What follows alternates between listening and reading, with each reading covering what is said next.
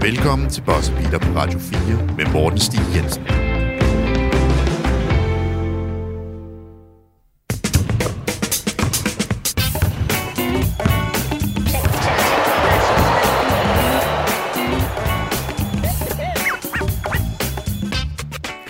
Og rigtig hjertelig velkommen til Boss Beater. Mit navn det er Morten Stig Jensen, og i dag der skal vi snakke om Kawhi Leonard, vi skal snakke om Houston Rockets, og så skal vi snakke om Portland Trailblazers. Og for at hjælpe mig med til at ligesom få alle de, vente alle de emner, så har jeg igen igen en gæst i studiet. Denne gang der er det Malte Lauritsen. Velkommen til. Mange tak, Morten. Du har jo været her før, så det burde jo ikke være noget nyt for dig. Nej, det er det ikke. Og så er det jo øh, til en forandring, for ikke at tale om holdet, der ikke må benævnes, som vi skal se, om vi kan gå en helt program uden at Hvor nævne det er jeg glad for, at du siger det, for det var lige det, jeg skulle til at sige. Jeg skulle lige lave den joke, at du er her for en gang skulle ikke for at snakke om et vis hold, som der bærer guld og lilla, eller gult og lilla. Det må være guld. Det-. Guld, guld og lilla, eller en off-yellow. Jeg Jeg plejer at sige off-yellow. Fint. Jeg synes, det er gul og lilla. Off-yellow og lilla, siger vi bare. Ja, lad os gøre det. Men i år, der spiller de som noget brunt. Kan vi ikke bare sige det? Måske, måske skulle det være straffen for dårlige mandskaber i NBA. Det er, at hvis du, hvis du simpelthen leverer under forventninger, så året efter, så skal du spille i sådan en rigtig klam brun jersey. Hvorfor så ikke bare den der gamle øh, Wizards øh, jersey, den der guld-sort... Øh, Ja, eller, eller den der Dallas Mavericks jersey, som jeg tror Puff Daddy designede. Ja. som der var helt sølv. Og de havde ikke tænkt over, hvordan lyset skulle, skulle re- blive reflekteret uh, på den jersey, så når man så dem på tv, så så det virkelig grimt ud. er det noget med, at de spiller en eller to kampe i den, og så er det bare sådan, det kommer aldrig til at ske Nej, for de havde brugt så mange penge på den, at de faktisk brugte den en del den der ene sæson. Jeg tror, det var 2001, 2002 eller sådan noget lignende, hvor man bare sad sådan og tænkte, okay, det var de, de havde virkelig investeret i det. De havde gået ud og sådan, Puff Daddy har lavet det her, og altså, det var så dumt. Men, men, men altså, jeg tænker bare, dårlige mandskaber, som der bare kontinuerligt skuffer, de burde have en strafjersey. Ja, altså de burde bare have sådan en... Tillykke, du har fået først pick, øh, det første pick i draften. Her har du verdens grimmeste, tror jeg. Ja. Vi har fået en treårig til at tegne den til. Ja. Ja. Værsgo. Det er jo sjovt, fordi før i tiden, så var det sådan noget med, at når du vandt nummer et, så fik du nærmest fede New Jerseys. Altså, fordi øh, Cleveland i sin tid, de rebrandede jo, da de vandt nummer et. De vidste jo godt, okay, altså, vi, vi får LeBron her, så nu skal der et helt nyt visuel identitet op og sådan noget. Men så var det også med andre. Uh, altså, hvad hedder det? Kevin Durant dog, det var Seattle, han kom til først, men man havde jo allerede lidt der, der man vidste godt, man ville sælge. Så selvfølgelig nye jerseys, ny identitet, alt det her.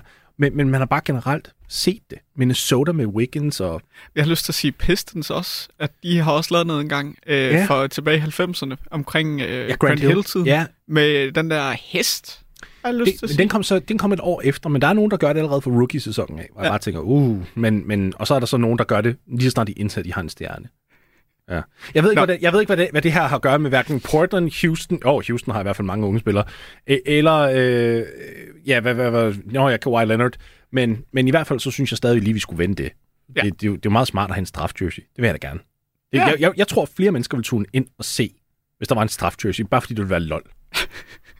Også bare sådan, de kunne have et helt program omkring øh, skabelsen af den her strafjersey, og spillerne, der skal se den, og bare se en enkelt rookie, der lige er kommet ind i ligaen. Du bare arbejdet hele dit liv for det, så Ja. sidder du bare og græder, fordi du kan se, hvor grim den tror jeg er. Ej. Sådan noget med, at der skal være stavefejl i den, og, Ja.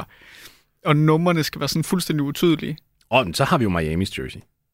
Ja, det er rigtigt, men det, de har jo decideret valgt at tage bidder af deres visuelle identitet gennem årene, og så smække det sammen. Sådan, det ligner noget, der er hjemmestrikket. Altså, det er virkelig forfærdeligt.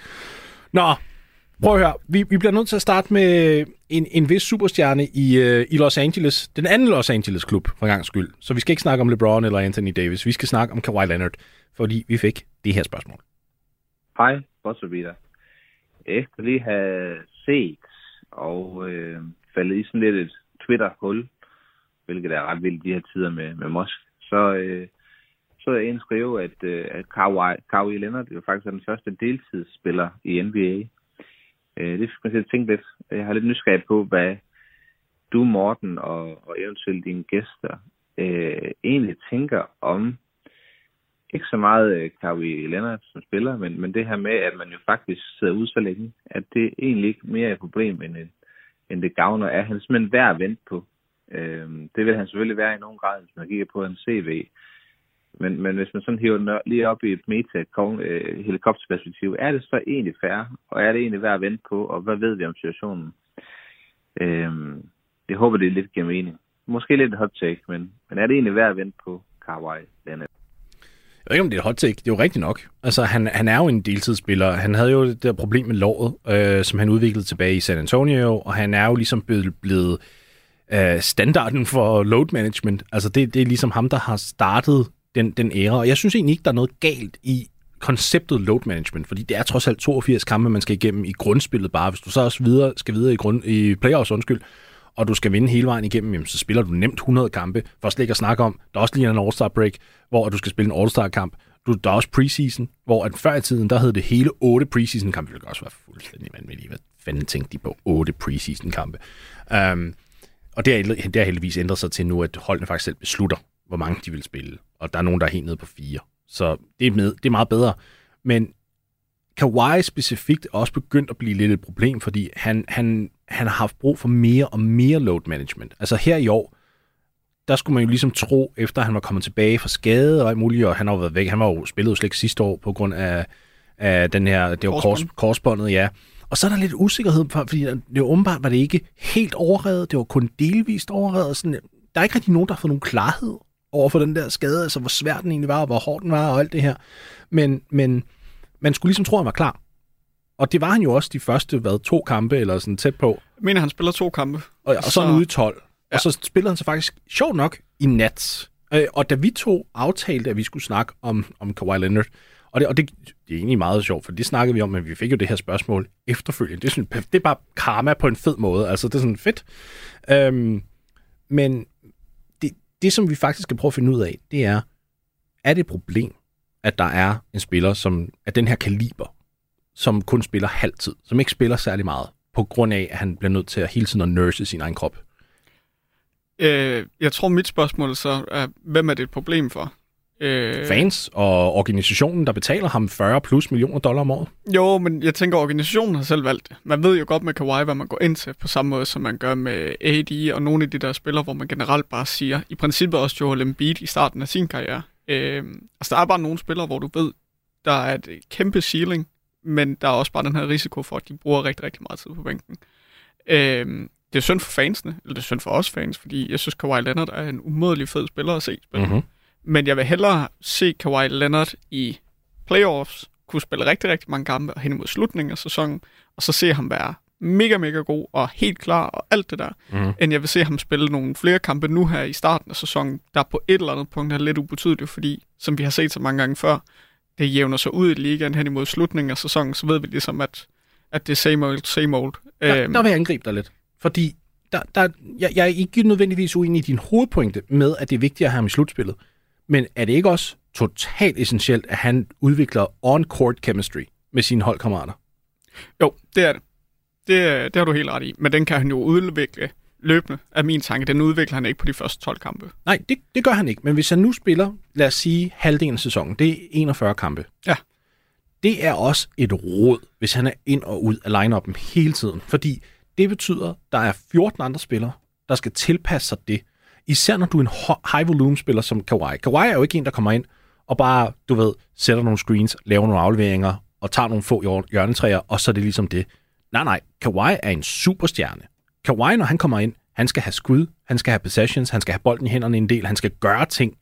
Altså, du, du, så når du så skal justere tilbage til, Nå, okay, nu har vi Kawhi med i aften. Fint, han skal røre bolden 80 gange. Nu, nu næste, i, i morgen, der spiller han ikke med. Det vil sige, de her 80 boldberøringer, de skal lige pludselig spredes ud til os alle sammen, og så skal vi finde en eller anden form for kemi i det, og vi skal finde en eller anden form for konstanthed i det. Den er jeg begyndt at, tvivle på. Jeg havde jo, og jeg, jeg tror, jeg, jeg tror, jeg ender med at tage fejl, for jeg havde jo Clippers som min, øh, altså finals, mit finals pick for West. Men hvis Kawhi, han altså, er så meget ind og ud af line og så har han jo heller ikke set fantastisk ud i de tre kampe, han har spillet, men det er jo så også, fordi han lige skal vende tilbage. altså, så kan jeg ikke retfærdiggøre vel dem. Jeg skal være helt ærlig sige, jeg havde ikke tænkt over det med kemien. Øh, og det værste er, at du så siger, hvis vi bare siger, at han spiller halvdelen af kampene, det er 41. Der tænker jeg, 41? Det lyder faktisk på et eller andet punkt lidt højt for ham på en sæson. ja, lige nu. Ja, ja lige nu. Altså, det, det virker jo sådan urealistisk på et eller andet punkt, at han skal spille 41 kampe før playoffs. Mm-hmm. Øhm, så jo, men, men så tror jeg også, mit spørgsmål er, hvad skal man så gøre? Altså, skal man så sige, jamen så er der ikke samme mængde load management, Øh, skal der laves en eller anden regel for NBA i forhold til de der øh, kontrakter, øh, hvis du får en spiller, der er skadet resten af sæsonen? Øh, altså, jeg ved det ikke. Jeg, jeg, jeg synes bare, det er interessant, om der kan gøres et eller andet for enten at sikre, at vi får Ja. færre de her skader, eller gøre det endnu mere konkurrencedygtigt, hvis du skulle have en spiller, der gik ud. Altså, nu har jeg ikke tænkt så meget over det. Nu bare lige da du sagde det, der fik jeg en idé.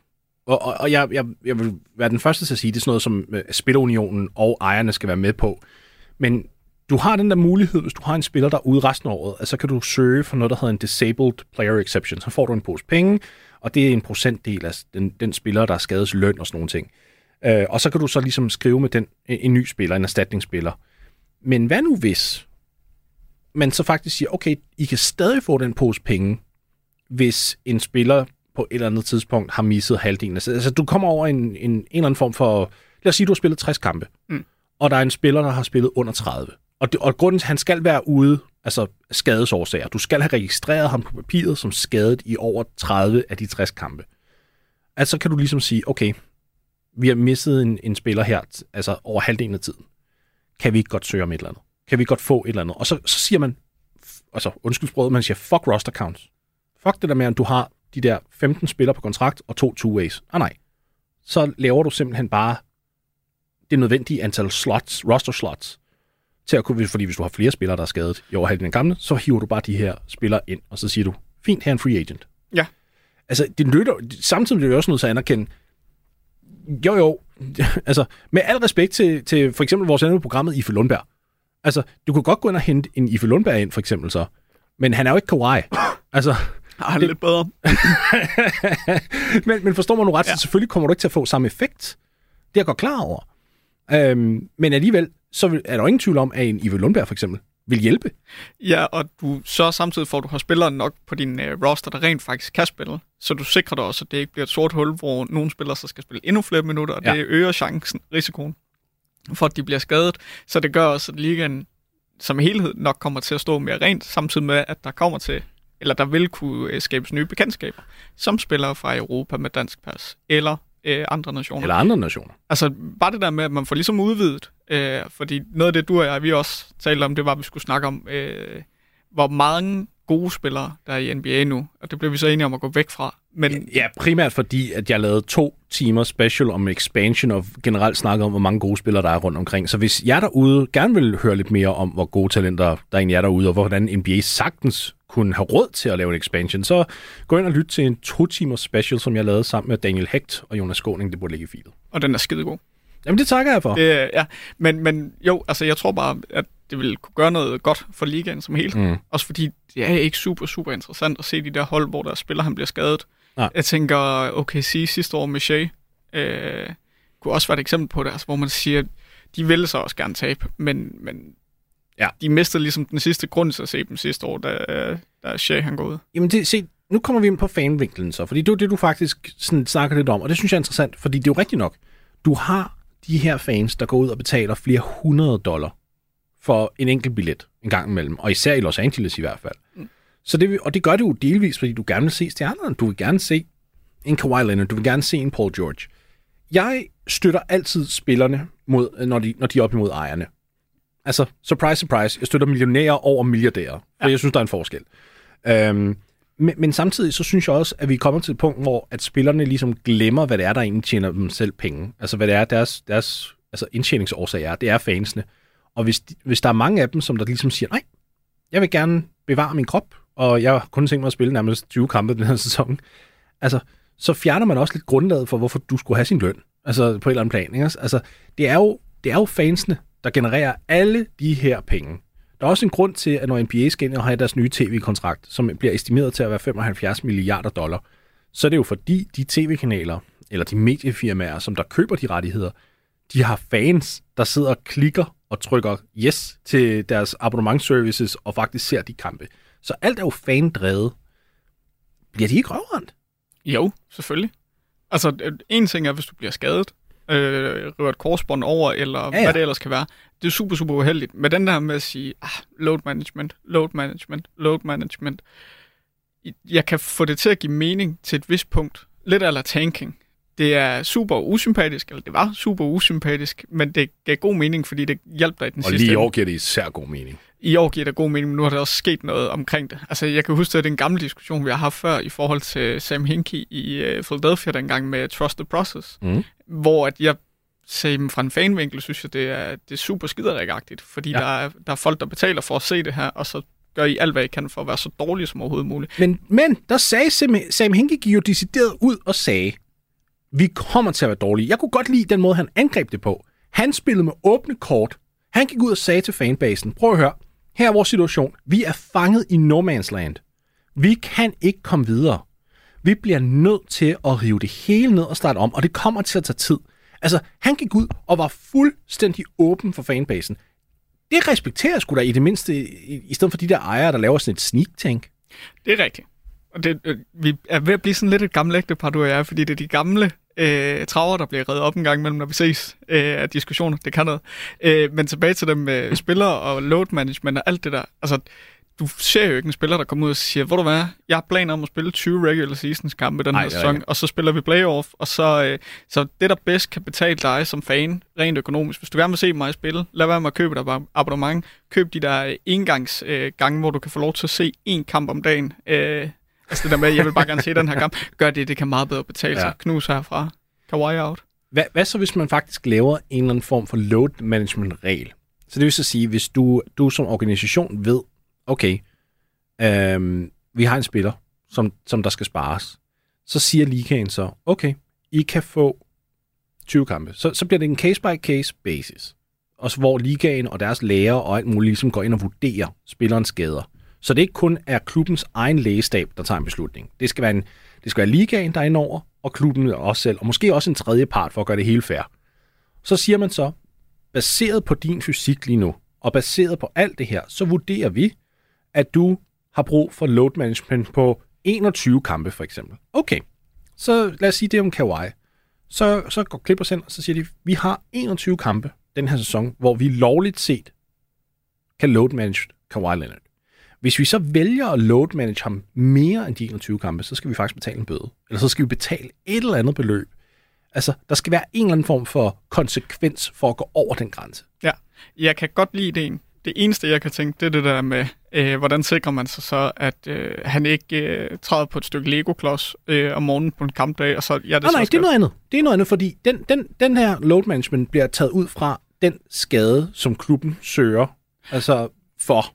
Ah, så det er i forhold for. til en øh, Ja. decideret... Ja, det, Så, så det vil så ja. Ja. sige, hvis han så lige pludselig smadrer sin fod i løbet af sæsonen, lad os sige, der er nogen, han, han tager et jump shot, og, han falder, og når han så kommer ned igen, så vrider han anklen om, for der er en eller anden dum forsvarsspiller, der har trådt ind over ham. den har Ja, jeg ikke tilgivet ham endnu. Nej, den er, det, det var en grund til, at jeg nævnte den. Ja. Ikke også? Effing Sasa, mand. Nå, men lad os nu sige, det skete. Så er det en helt anden situation. Så, så er det ikke load management, så er han skadet. Så, er det, så skal han ud på injury reserve, og det tæller ikke imod load management. Load management er basically, du er rask. Vi vælger bare at sætte dig, fordi vi ved, at det er noget, der er et touchy subject. Altså, du, du kan godt, altså din, din, din lår og din fod, eller dit knæ, eller hvad end det nu er, den, den, det er ikke lige, det er ikke 100 procent. Må jeg så spørge om noget i forhold til for eksempel Pelicans Aha. Aha. og Zion? Øh, fordi deres argument vil jo så være, vi ved, at han har en tendens til, eller han bliver nemmere skadet end andre måske. Ja. Øh, han er et kæmpe asset for ligaen, fordi han er så interessant, og han er new school NBA. Altså, han er, Ja. han er virkelig, virkelig god marketing for jer også. Hvorfor, øh, hvorfor får de så ikke længere tid? Altså, er, min frygt vil så være, at ligaen går ind og siger, "Ved du hvad, det kan vi godt se. I får så, i stedet for de der 20, I måske vil være berettet til, så får I 30, fordi vi skal bare være sikre på, at han Det skal holder. kun være, altså det skal kun være vurderet ud fra fysikken. Det skal ikke, det, der skal ikke være eksterne faktorer, såsom at han er aktiv for ligaen. Alt det skal ud af vinduet. Det skal kun være, hvad lægerne vurderer. Okay. Altså, det skal være lægefagligt. Det, som der er interessant for mig dog, fordi nu åbner du den der, den der dåse orme lidt. Hvad med sådan en som Ben Simmons, hvor det er mentalt? Hvordan kommer man så ind og tager det? Går, går du faktisk ind og så siger, og, og jeg kan godt støtte op omkring det her, hvor du faktisk siger, en, hvis du har en mental lidelse for eksempel, jamen så er du skadet. Så, så, så kommer du ikke med under som load management, fordi det ikke, du er skadet. Altså du, du, er, du lige nu har en depression for eksempel. Du er på injury reserve. Ja, selvfølgelig. Ja. Altså, det, det, det, jeg tror, det vil være ekstremt, øh, ekstremt godt. Altså også ud Det fra, også. øh, øh, personligt perspektiv. Øh, vi ved begge to, jeg har, øh, jeg har kæmpet med mit. Ja, det har jeg så, også, Ja. ja. så det der med at, at ligesom finde ud af og få sat nogle ord på i forhold til det der med, jamen du kan brække et ben, du kan rive korsbånd over, Ja. men hvis der er noget galt op i skallen, så, øh, så er der sgu bare surt at hedde Kurt eller sidst spurt. Altså, hvis vi kan få ændret det narrativ, hvor det ligesom er okay, så ved du hvad, Der, Øh. der, der, der, du kommer fra Jylland, det kan man godt mærke. Ja, sorry. Men, men hvis man kan få ændret det narrativ omkring det, hvor man Ja. ligesom siger, jamen, prøv at høre, at Ben Simmons har øh, lider en depression og har det ekstremt, ekstremt svært. Det betyder, at han er skadet, fordi det er svarende til, hvis han havde reddet korsbåndet Ja. på nogle punkter. Ja. Altså jo, han kan stadig bevæge sig rundt fysisk, men, men det, det handler om noget vigtigere, det her. Mm. Øh, ja, altså så jo, jeg synes, der skulle kunne være et eller andet, der skulle være en mulighed i hvert fald, for at man kan, man kan åbne op den vej ind igennem. Ja. Og så sige, jamen så kan det godt ske, det ikke er en læge, men en anden øh, sundhedsfaglig personel, der skal, der skal vurdere det her. Så sige, jamen det kan sgu godt ske, det vil være meget, meget smart for ham, at han ikke øh, skulle øh, back-to-back, fordi det kan Præcis, sætte noget og der kan, han så få, der kan han så få noget load management også. Fordi mm. så er det ikke kun injury reserve, så, så vurderer man simpelthen baseret på fortiden, og man så siger, okay, vi, vi ved, at psyken, det, det er jo ikke øh, en konstant, det er jo meget varierende, så, så vi vurderer også samtidig med samtale psykologer og alt muligt, at øh, Brooklyn Nets i 17 kampe her i år, kan I load management Ben Simmons på, på, for ligesom at lette hans mentale byrde. Ja. At det også er med indover, men samtidig, hvis han så kommer ind til klubben og så siger, at jeg har altså fået en depression igen, så er det fint. Okay, injury reserve. Så tæller det heller ikke imod øh, en, en load management cap. Ja, øh, så har vi jo fikset NBA igen. Ja, altså, jeg vil faktisk sige, at af alle de jerndøde løsninger, jeg kom op på med NBA gennem årene med mange ting, så kan jeg faktisk godt lide sådan ideen af det. Jeg synes ikke, det er flashet ud på nogen måde. Det er ikke udviklet. Men, Nej, nej, men jeg kan men- godt lide at den der idé med, at load, load management på en eller anden måde bliver forudbestemt. Og så, jo, så skal der også være nogle knapper, hvor du kan dreje op og ned. Fordi en skade kan også godt blive forværret. Den samme skade, som der bliver analyseret indledningsvis. For eksempel knæ. Øh, jeg skulle til at sige, Lonzo er vel et eksempel på det. Lonzo er et genialt eksempel. Øhm, og jo, og så kan man sige, jamen til at starte med vil der måske være nogen, hvor man skød over eller under for meget, men, men det skal kunne være justerbart, og så må man bare sige, prøv, det er en Ja. proces, vi er i, hvor vi ligesom skal finde ud af, hvordan passer det her bedst, så vi har det bedste produkt over længst Mhm. tid. Og så tænker jeg altså også, med mere load management kommer der mere spilletid til de typer, eller til den slags spillere, der måske ellers ikke ser så meget game time, og det er vel også meget godt. det, det er jo fantastisk. Det er jo ikke noget, der hjælper fanset, Og det er jo, det, og det, og det, og det er jo så den sidste kringle i det her. Det er, hvordan sørger vi for, at fansene bliver tilfredse? Fordi vi, vi kan da godt sidde og lave alle de her regler med load management, og det så ikke strider mod salary cap og alt det der, men det fans jo lidt ligeglade med. Altså lad os nu være helt... Du og jeg kan måske ikke være ligeglade, men vi, vi er jo nørder. Vi går ind i det her, vi tænker, åh, det er hele færre, og vi sidder alligevel i Danmark og ser kampene og alt muligt. Men, men for dem, som der køber billetter, altså for, for, for Joe Smo derovre, der har to børn, der virkelig gerne vil ind og se en NBA-kamp, og som bliver nødt til at bruge tre måneder af sin, altså, altså på at lægge penge til side, for at have råd til at gå ind og se en kamp. Og så kommer du ind, og så er der ikke nogen Kawhi Leonard, der er ikke nogen Ben Simmons, der er ikke nogen stjerne. De skal sidde og se Royce O'Neal spille 39 minutter. Ja, så... Øh, ja, hvordan skulle man så gøre det? Så skulle der være en eller anden Skulle der være en kompensationsfond? Ja, jeg, jeg, det var det, jeg stod og tænkte på. Altså fordi i før i tiden, øh, som sagt, jeg er fra Jylland, så jeg plejede at tage til MCH Arena, øh, MCH Arena op i øh, Herning og se fodbold. Øh, og der var det sådan, at til de dårlige kampe, der var det lidt billigere, og Ja. ja. så til, altså der var sådan A, B og C. Sådan er det også nu i NBA. Ja. Men, men det tager, der tager du ikke højde for. Altså, de, de, de priser er jo forudbestemt. Så det vil så sige, det er kun på det sekundære billetmarked, at priserne begynder at reflektere, om en spiller er, skadet eller ej. Ja, og der tænker jeg så umiddelbart, at man som klub skulle kunne sige, Vi justerer. vi justerer øh, løbende, og der er load management i den her kamp højst sandsynligt, øh, eller der er load management i den her kamp, så derfor, hvis øh, du gerne vil ind og se Kawhi, så skal du vælge en anden kamp, som godt nok er dyrere, men Hvad så, hvis du får nyheden en halv time før tip-off, vil jeg deadline? øh, ja, så, øh, så skal der være en eller anden måde, men det du svært, fordi søge. så tager du penge ud af klubben. Ved du hvad? Det er en app. Det er en app. Det er en app-idé, det der. Så lige så snart, at du ved, okay, jeg har betalt billetterne gennem den her app. Og, og jeg ved, at nu har vi fundet ud af i sidste øjeblik, Zion Williamson, load management.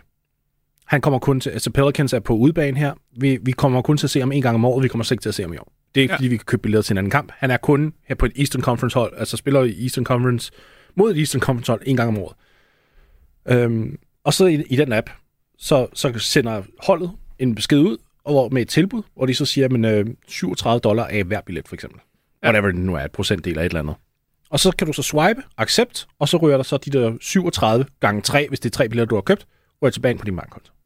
Ja, der tænker jeg så umiddelbart, at det ender med at blive sådan noget med, at de sender 37 dollars, som kan bruges i fanshop, eller 37 dollars, som kan bruge ja, ja. i appen til at købe andre det, billetter. Det, det, er jo sådan, det er jo det andet. Det er jo, nu, nu graver, du, graver du dybere, og nu tænker jeg bare, i hoveddelen i det her, det er jo, der skal jo være en eller anden form for fansektion, der går ind og så siger, det skal være sådan her. Men det vil så kræve, at der var nogle fans og øh, nogle af de organisationer, der ligesom øh, trådte sammen og sagde, vi skal have et eller andet her. Og det har National jeg Basketball Fans Association. Er det en ting? Det ved jeg ikke, men det Ej, burde det. Ja, ja, men, men det er jo så kontra fankultur i, i USA kontra Danmark. Øh, ved du hvad, nu, det her gør jeg aldrig, når jeg er på radio. Nu går jeg simpelthen ind og tager min telefon, og nu undersøger jeg National Basketball Fans Association. Ved du hvad, hvis det ikke findes, så burde man jo lave det. Altså, burde man ikke? Kunne man ikke lave sådan noget? Det, det er jo, jo et fandredet. Altså, jeg tænker, jeg tænker ikke, der er noget. Men, men altså, det ville da være genialt. Og der er jo nogle raske drenge ude i Brøndby, der snart mangler noget at gå op i. Det kan være, vi skal få dem til at hjælpe. Brutal. nej, altså, det er, øh, nej, det er der ikke. Se, så begynder det jo at ligne noget. Hvis man nu får udviklet en fanassociation, hvor man netop kan gå ind og så sige, prøv at høre, vi er trætte af det her, men samtidig vil vi også gerne være fair. Så det kan være sådan et flydende system, ja. hvor man kan få nogle penge tilbage. Ja, eller i hvert fald nogen, der bare kæmper for fansene. Ja. Ved du hvad, Morten? Det er sgu planen. Ja, det tænker jeg også. Og, og nu har vi også brugt rigtig lang tid på, på at snakke om Clippers og Kawhi. Måske skulle vi lukke den af med, tror du på, at hvis Kawhi vender tilbage, i, i, altså rask, kan han så spille alle kampe i slutspillet? For igen, hvis du bliver nødt til at være load manage, sådan være 5. 6. kamp i løbet af grundspillet, hvordan kan du så spille potentielt set 15-16 kampe i slutspillet, uden at skulle have pauser imellem? Fordi der er den anden mentalitet, der kommer ind over. Altså, der, der æder du dig selv til et punkt. Det er også hårdere basketball. Det er hårdere basketball, men der er også en helt anden mentalitet. Jeg tror, øh, jeg tror hvis han får load management, mm-hmm. så kommer han til at spille de kampe, og jeg tror også, at han bliver pengene værd. Here's Smith for three short. Rebound Shagun back up with it. Yeah, no beats Zubac. No problem there on that rebound for Shingun. Ja, så det der scenarie, vi lige har hørt der, det er Jabari Smith, der misser et skud. Alperin Shengun griber en rebound, og så scorer han øh, i stedet for. Og grunden til, at jeg lige har bragt det lydeksemplar op, det er, fordi Jabari Smith, han har misset rigtig mange skud her i år. Uh, han blev valgt som nummer 3 i draften, Øh, og han har ramt omkring 31 procent af sine skud totalt set øh, gennem de første 14-15 kampe af sæsonen her. Og han rammer tilgiv mig, jeg tror det er under 30 procent af, af sine trepointskud. Det kan godt være, at den lige har flyttet lidt over 30 det er slemt, at det jeg prøver at sige. Og Albert Şengün, der store tyrkiske center, han har fistet på, øh, på glasset, fordi han har misset alle de skud. Og din favoritspiller i ligaen? En af, ah, det er Luka. Men, men, det er Luka. Men, ja, okay. men Şengün er, er der opad, og Rockets har jo to år i træk valgt my guys i draften. Şengün sidste år, og Torrey Eason her i år. Og det er faktisk Torrey Eason og Jabari Smith, jeg vil snakke om. Ja. Fordi, Malte, jeg, jeg er lidt irriteret over, hvordan de har lavet det her. Du, du hiver Jabari Smith ind som nummer tre. Fair nok. Det betyder også, at han skal have en masse udviklingsminutter. Den køber jeg med på. Du hiver Eason ind som nummer 17. Lavere draftet, men han spiller kun 18 minutter per kamp, og han spiller markant bedre, end Jabari Smith gør lige nu. Jeg kan godt forstå, at man har lyst til at investere i sin, i sin store rookie-satsning. Fair. Men du kan ikke fortælle mig, at det ikke kommer til at sidde i hovedet på en anden rookie, der, der leverer mere, og spiller bedre, altså markant bedre. Vi snakker to niveauers forskel. Hmm. Hvordan kan man retfærdiggøre over for sin anden rookie, bare fordi man har valgt ham lidt lavere i draften? Ah nej, du skal spille 11 minutter mindre per kamp, fordi vi lige giver ham, som, som vi valgte tidligere, nogle, nogle flere udviklingschancer end dig. Altså, det kommer jo kun til at sidde i hovedet på ham. Ja, og øh, jeg tror ikke, man kan. Altså, man kan ikke gøre det på en ordentlig måde i hvert fald. Øh, jeg tror, det de forsøger at sige til ham, det er jo, at øh, du har jo du har styr på det, og du har vist, du er NBA-ready, og du behøver ikke det samme antal minutter, som han gør, fordi han skal stadig vende sig til tempoet og alt det der. Så altså, forsøger stroke hans ego på den måde. Jeg tror bare ikke, det fungerer. Nej. Jeg, jeg kan da sagtens forstå, hvis han er fuldstændig rasende over det. Og sådan, okay, så jeg er en bedre spiller end ham, men ja. jeg blev taget senere end ham, så på det punkt har jeg også været federe valg, end han var. Ja. Øh, og nu bliver jeg så straffet for det. Jeg, altså, det... Jeg, jeg, jeg kan ikke få det til at give mening. Det kan jeg, jeg, jeg, synes, det er, jeg, jeg synes, det er fint, hvis du har et hold, der er fyldt med unge spillere, som, som de nu har. Det her, det er et hold, der er ved at genopbygge. Den er med på. De har tonsvis af, af spillere under 25. De skal have lov til at udvikle sig. Men du bliver nødt til at gøre det i en setting, der er fair. Og det gør de ikke lige nu. Du bliver nødt til at give en eller anden form for engagement til os til Torrey Eason, for ligesom at sige, prøv at høre, du skal også op og have 24. Og taget betragtning af, hvor ringe Jabari Smith spiller lige nu, så bliver du også nødt til at skille hans minutter måske en lille smule tilbage, og så finde ud af, hvad der virker for ham. Det kan jo godt være, at Smith har brug for måske til at starte med 15 minutter per kamp. Bare lige sådan i to ugers, en to ugers strækning, hvor du så siger, okay, du får 15 minutter, balls out. Gå, altså, gå Vel fuldstændig egentlig amok. den, de lavede på øh, Patrick, øh, Patrick Williams. Patrick Wood, lige præcis. Ja, altså fordi det er ja. den tanke, der giver allerbedst mening. Også fordi forestiller at være Jabari Smith og være sådan, Nå, jamen så skal vi ud og spille, hvor mange minutter er der, han snitter? Sagde du, var det 30. 30. Ja, 30. Prøv at forestille dig at vide, at man skulle spille 30 minutter, og det går bare af Helvede. juks til. Ja. Du kan se ud på ham, du er blevet taget foran, og være sådan, jamen, øh, der, er, en- der er jo en grund til, at jeg spiller herinde, og Ja. det er ikke talent. Øh, altså, det, det- ja, det må også sætte sig i hovedet på ham, på et eller andet punkt. Selvfølgelig. Jeg, jeg, tror, det er en, jeg tror, det er en situation, der er dårlig for alle. Og jeg, og jeg sidder og kigger på deres head coach, Stephen Silas, og bare venter på, at han ligesom siger, okay, prøv at høre, det her, det går ikke. Vi bliver nødt til at splitte det 24. Even. Even Steven. Altså på dem begge to. Ja. Det er en halvleg hver i snit. Og ja, det kan godt være, at Torrey Eason stadigvæk kommer til at udspille Jabari Smith fuldstændig. Men sådan er det. Så, så, så balancerer vi. I det mindste kan, kan, vi så, kan vi så kigge Torrey Eason i øjnene og så sige, du spiller lige så meget som ham. Altså, så får du flere minutter, fordi du har fortjent dem. Og til Jabari Smith siger man, okay, vi skal bare lige finde ud af, hvad din rolle her er på holdet. Ja, jeg tænker, det må være den bedste løsning. Ja, og måske også bare sige sådan, hvor du hvad, nu prøver vi lige at skrue lidt ned, så vi kan skrue endnu mere op. Altså den der, øh, Ja. hvad er det, badebolden under vandet, hvor man siger, du kommer lige lidt ned, for at du kan springe op. Ja. Øh, Et skridt tilbage, to frem. Ja, lige netop. Ja. Øh, og altså, det vil da klart være det, der giver bedst mening. Også fordi så har du ligesom to heste, du udvikler på samtidig.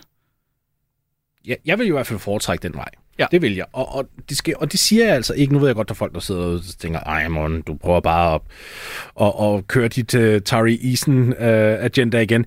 Det gør jeg ikke. Altså, når man, når man ser kampene, det, det er meget, meget tydeligt, hvem der er den bedre af de to. Altså det er både eye-test og stats, der Det er både- fortæller et, øh, Ja. et helt klart. Helt Øh, klart. Altså, og, og det var også min store frygt med draften i sin tid med Jabari. Det var, han har brug for andre for at blive sat op. Han er en, en trepointskytte. Muligvis en 3D-guy sådan om et par år.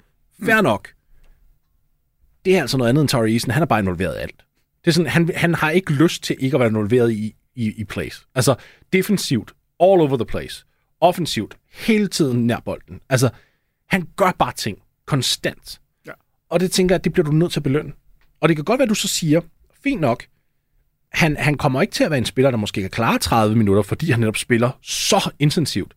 Men du kan heller ikke fortælle mig, at han kun kan spille 18. Altså, jeg ser ham spille, og du ser, når han sætter sig på bænken, sidder han sådan og lidt, ah, jeg kunne godt... Jeg er var- klar igen. Jeg er klar igen, træner. Ja, ja, altså, energiniveauet mangler ikke. Og, og Nej. konditionen er også, at jeg har hørt fra nogle folk, altså, ikke, ikke nogen, der, jeg vil være helt ærlig sige, de arbejder ikke i Houston. Jeg kender nogen, som der har kilder i Houston. Det er en af de organisationer, man har lidt svært ved at finde uh, kilder til som dansker, vil jeg sige. Men, men jeg har hørt, at han skulle, øh, altså isen i hvert fald, skulle have, altså, virkelig have klargjort sin krop til NBA her i år. Mm. Øhm, altså konditionsmæssigt. Så, så jeg tænker, det er bare der, hvor er undskyldningen? Hvad er forklaringen for, at man ikke spiller ham mere? Jamen det er højst sandsynligt, at man vil vise, at man tog den rigtige beslutning ved at tage Smith som øh, træer. Så det er et ego. Ja, det er det ego. Det, altså, det er den eneste. Hvis han er dårligere, øh, og så ved jeg godt, at de tænker, men det er jo ikke sådan, at isen han tager dem til et, øh, tager dem til et mesterskab Nej, og playoffs. nej, nej. Altså, den eneste grund, jeg kan se, det er, at der er en eller anden derude, der har besluttet sig for, at Smith han skal være bedre end isen. Koste, hvad det koste vil. Det går jo altid godt, når klubber gør det med alt det. Nå, jo, jo, men altså, hvis du leder efter logiske og Ja, ja, ja, ja, velovervejede beslutninger, så skal du ikke følge med i NBA. Nej, men det er rigtigt.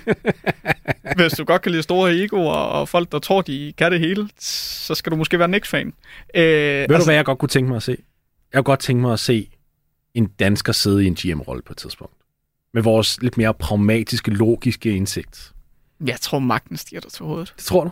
Ja, det tror jeg. Jeg tror, man bliver sådan... Ja, jo, jeg tror faktisk, magten kan stige en til hovedet. Ja, altså, jeg, jeg, for jeg, jeg kan bare kigge på de der altså, amerikanske execs en gang imellem, og jeg tænker bare, I, I er hele tiden i det her jobbeskyttelsesmode. Altså, det er hele tiden det, der bliver tænkt på. Det er sådan, åh, vi må endelig ikke vise, at vi tog fejl. Jeg respekterer de general managers, der går ud og faktisk siger, ja, der lavede jeg en bummert. Jeg elsker det. Det er mm. som om, jeg giver dem faktisk mere tiltro. Jeg giver dem en længere snor, hvis de kommer ud og ejer en fejl, og så siger, ved du hvad, den virkede ikke. Vi havde et, øh, vi havde et split øh, front office på, om vi skulle vælge den her spiller den her spiller. Jeg var den sidste, fordi jeg er jo general manager. Det er mig, der har sidste, øh, altså der er final say. Det gik ikke. Jeg, jeg tog simpelthen en forkert beslutning. Ved du hvad? Respekt. Respekt. Men så igen, det er du og jeg respekt, han får på det. Det er jo Ja, ikke det øh, dem, der skal ansætte ham næste gang. De vil være sådan, hvad? Kan Ja. du lave fejl? Det går jo ikke. Ja, det, det er ikke. Chester McDougall i Oklahoma, eller et eller andet, der sidder der og bare tænker, well, that was a smart play. det er dem, der sidder med en øl i hånden og bare siger, what the hell's going on? Fire this goddamn son of a bitch. Ja, og det Ja. er dem, du skal please. Åh, oh, det irriterer mig. Ja, ja, Hvorfor skal vi please det? Og, og, og nu har vi lige besluttet, at de mennesker skal vi også give penge tilbage. Ja, men det er... Vi er nogle elitære skider, Rikke. Ja, det må vi sige. Ej, men, men samtidig vil jeg sige, altså, der, der bliver nødt til at blive gjort noget i Houston, lige hvad, hvad det der angår. Mm. Fordi, og, og det er ikke fordi, jeg tror, der er, det er et problem lige nu. Jeg, vil- jeg vil være helt straight up og så sige, jeg tror, at Tari Eason er en større person end det. Han var også vant til at komme fra bænken i college og sådan nogle ting, så det er ikke, det er ikke fordi, jeg tænker, at lige nu er det et problem. Jeg kender bare spillere. Jeg ved på et eller andet tidspunkt, så begynder spillere at kigge på hinanden og sige, jeg spiller markant bedre end dig. Jeg burde få flere minutter. Og er det en ego-ting? Delvist. Men samtidig er det også bare logik. Altså, Ja, jeg- og retfærdighed. ret- og retfærdighed. Så det er sådan, jeg synes bare, de er i gang med at skabe sig selv et problem, som er totalt unødvendigt. Jo, og forestil dig, hvis man sidder derude som spiller til næste draft, og kan se, jamen, øh, jeg har sgu en mulighed for at ryge til Houston, og jeg hedder ikke Wenbanyama. Mhm. Mm-hmm. Øh, det er egentlig lidt ligegyldigt, hvad jeg ligger af indsats. Ja. Fordi hvis jeg bliver draftet højt nok, så kommer de til at spille mig 30 minutter lige meget hvad. Øh, og så kan jeg jo spille mig lidt varm i stedet for.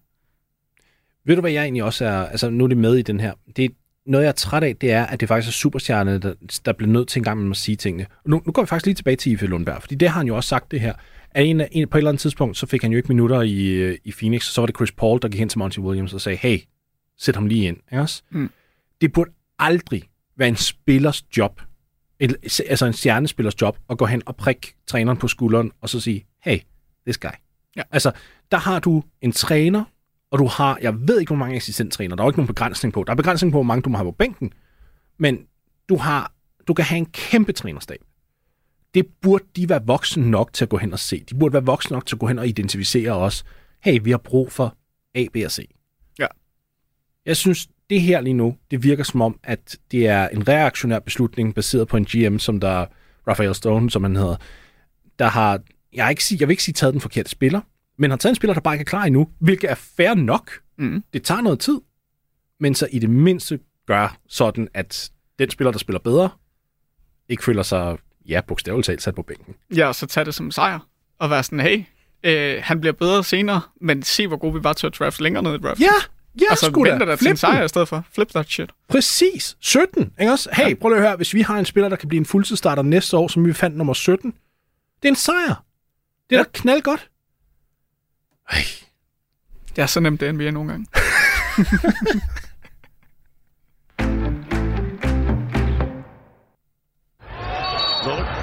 One up and in, draws the contact.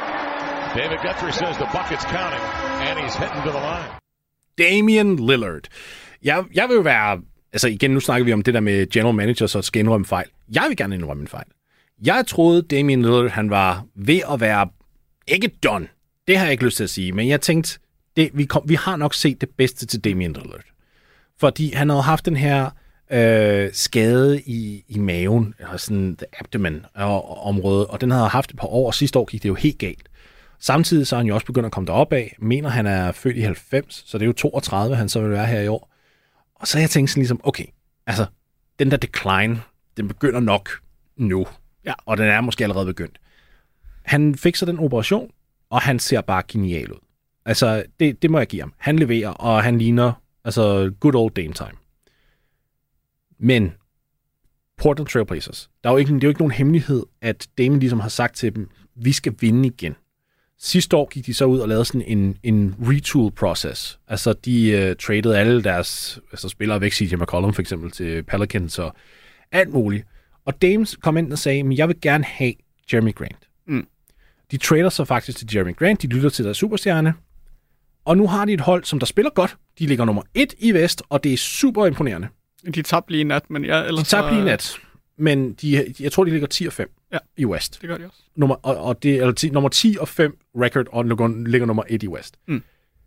Alt det er hammerende imponerende, men jeg kan ikke lade mig sidde og tænke, det er ikke et mesterskabshold. Nej, overhovedet ikke.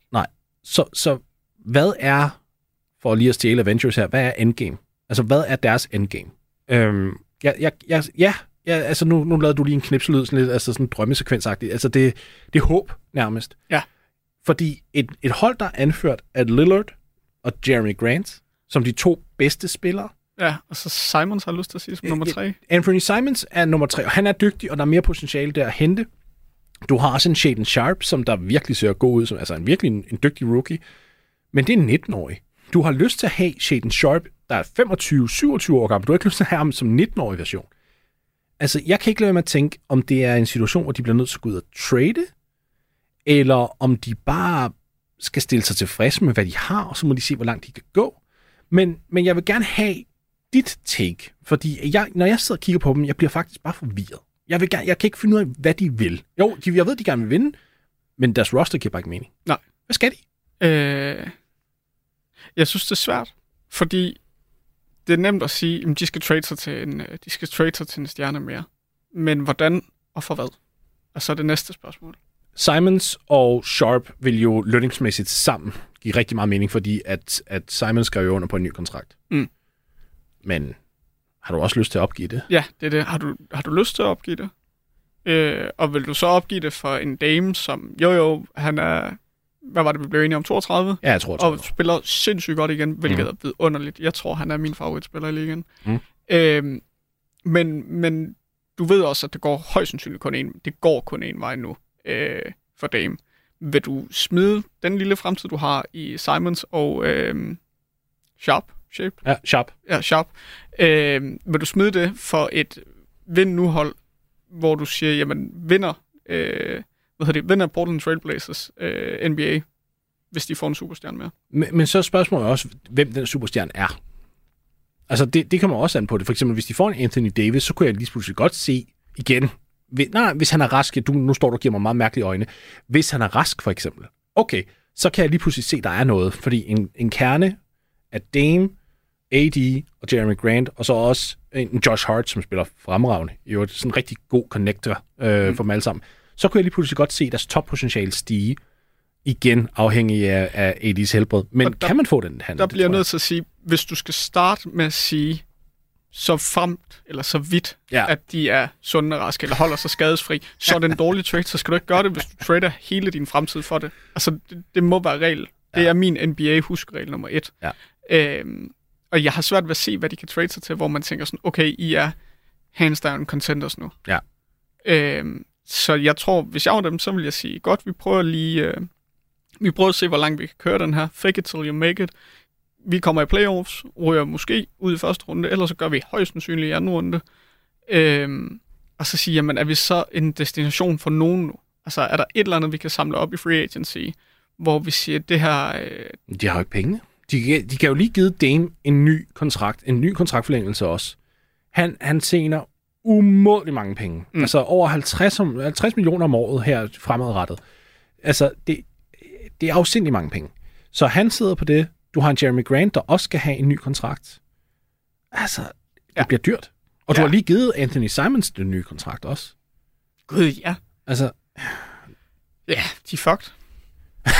Nå, nej, nej, men, Jamen, men, Men, men det virker bare som om, altså, det, det, det virker bare som om, de gik i sådan en så 360 graders retning. Også fordi Dame står der, det- han har CJ, og han har alle de her kom- komponenter, de kommer hele tiden playoffs, de bliver måske bounce ud sådan i anden runde eller sådan lignende. Og så siger Dame, nej, det gider jeg ikke mere, jeg vil gerne vinde. Og så bygger de et hold om ham, hvor man står sådan og tænker, er det ikke præcis samme forventning, der egentlig er her? det er nye ansigter. Ja. Men, Så ja, præcis. Altså, jeg, jeg tænker på James Franco, der laver det der meme der, det, it's same, but different. altså, sådan, det, okay.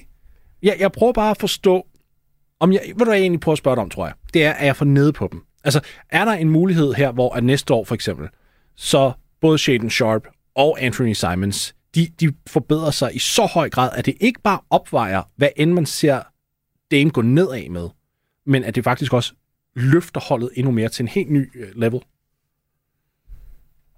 Der er en verden, hvor det sker. Nu har vi nævnt Marvel tidligere. Og det er en af de der, ja, altså, nu ved jeg, hvor du er hen. Du vil hen til Doctor Strange med de 14 millioner. Ja, ja, lige yep, præcis. yep.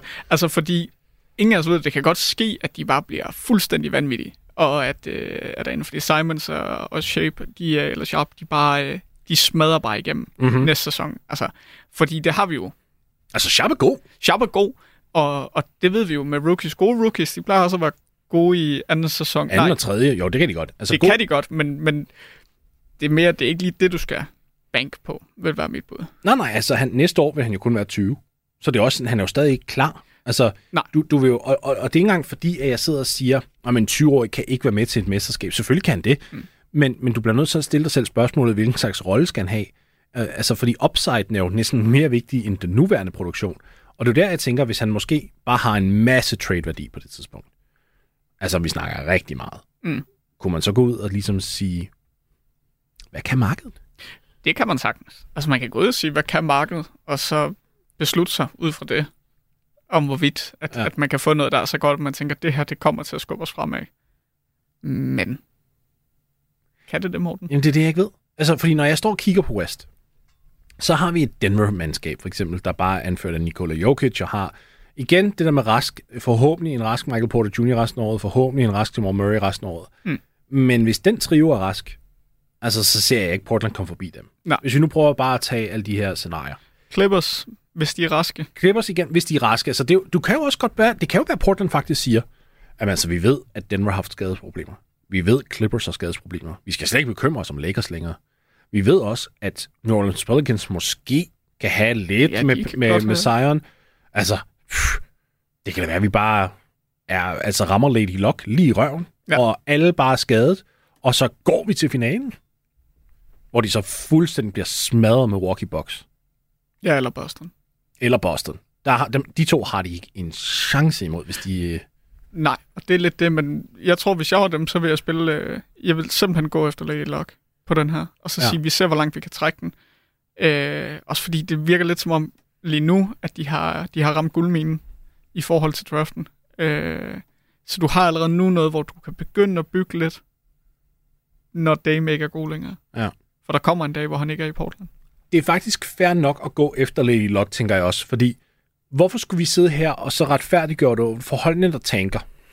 Det, det, jeg ved ikke, hvor mange hold det ender med at tænke. Det er nok 10 plus, der går efter en spiller. Det vil sige, der kommer til at være ni hold, der kommer til at sidde der og sige øvbøv. Ja. Ah, 8, fordi Scoot Henderson er også et gat. Men vi sidder der retfærdiggør og siger, det er ok. Det, det handler om held, og det, de skal bare gå efter det.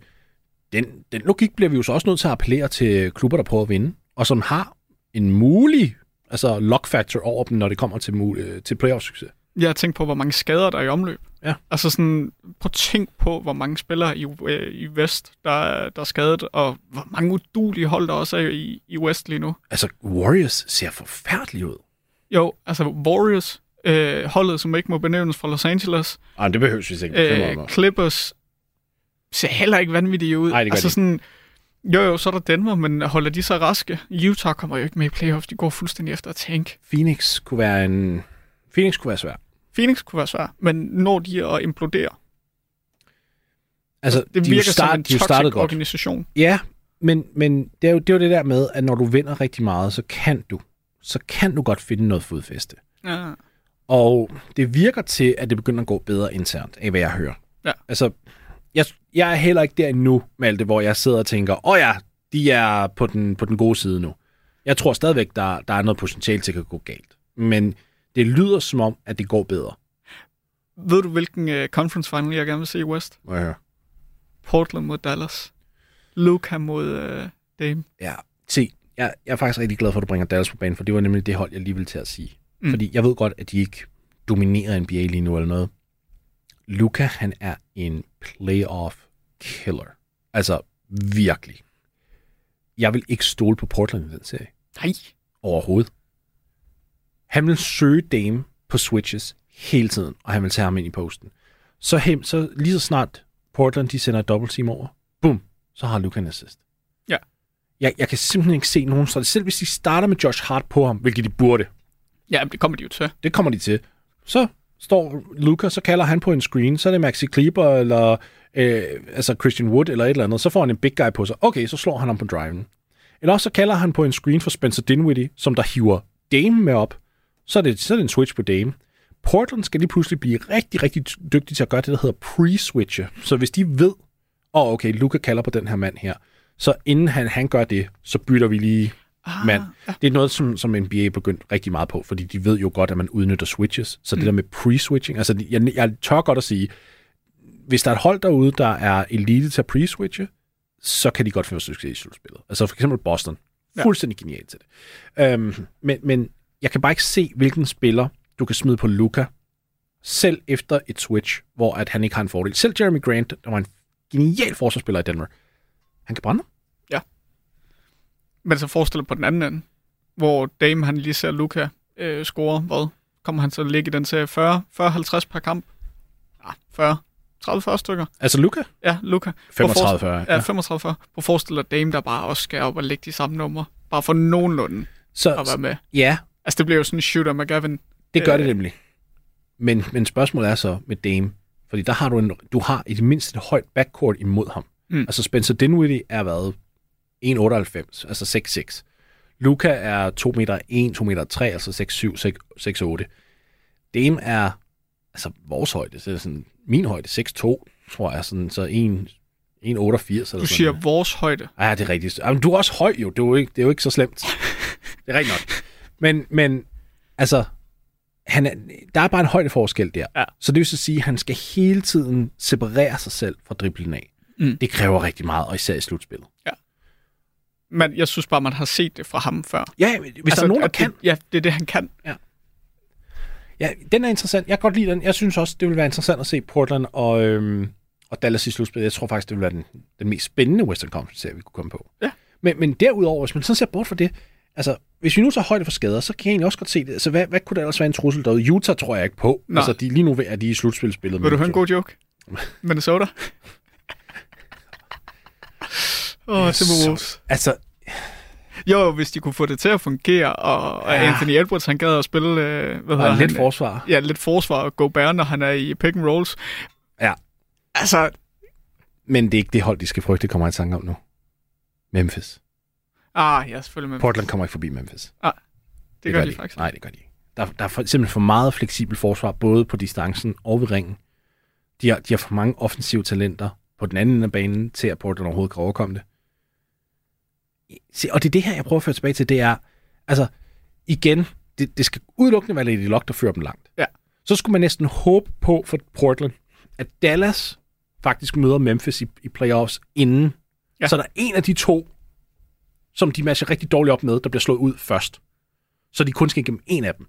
Ja, og bliver de ikke bare... Altså, de vil blive kørt over Memphis. Ja, det tror jeg. Altså, hvis Memphis er, helt, altså, er raske, og Ja. ja. Ja, altså en Jaron Jackson Jr. ved ringen, og en Steve Adams Ja, som er begyndt at spille igen nu.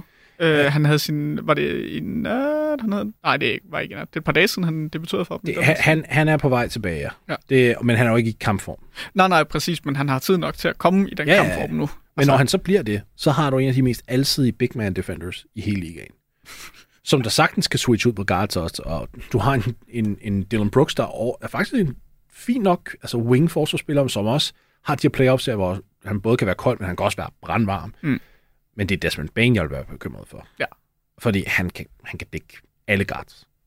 Altså, det kan han bare. Ja, så offensivt har du John Morant, Og offensivt, der har du bare... som nogen jo mener om et år er den bedste spiller i ligaen. Okay, vi har et minut tilbage. Ja. Den bliver vi lige nødt til at vende, fordi at amerikanerne på, på Twitter, Twitter så snart er ved at dø, øh, de, de er virkelig, de kører hardcore på med deres Ja Morant, Jason Tatum, øh, MVP-boss hele tiden. Fair nok.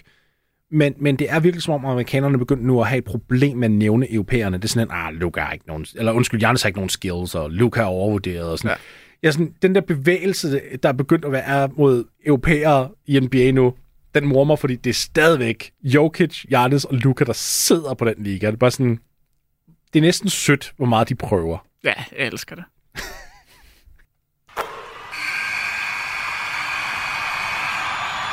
Det var bosseren, og Malte, jeg vil gerne sige tusind tak, fordi du kom forbi. Vi kom igennem tre store emner, som vi fik lov til at dykke lidt ned i, så uh, tusind tak for, at, uh, at du ligesom vil, vil danse med mig på den her. Tak fordi jeg måtte komme.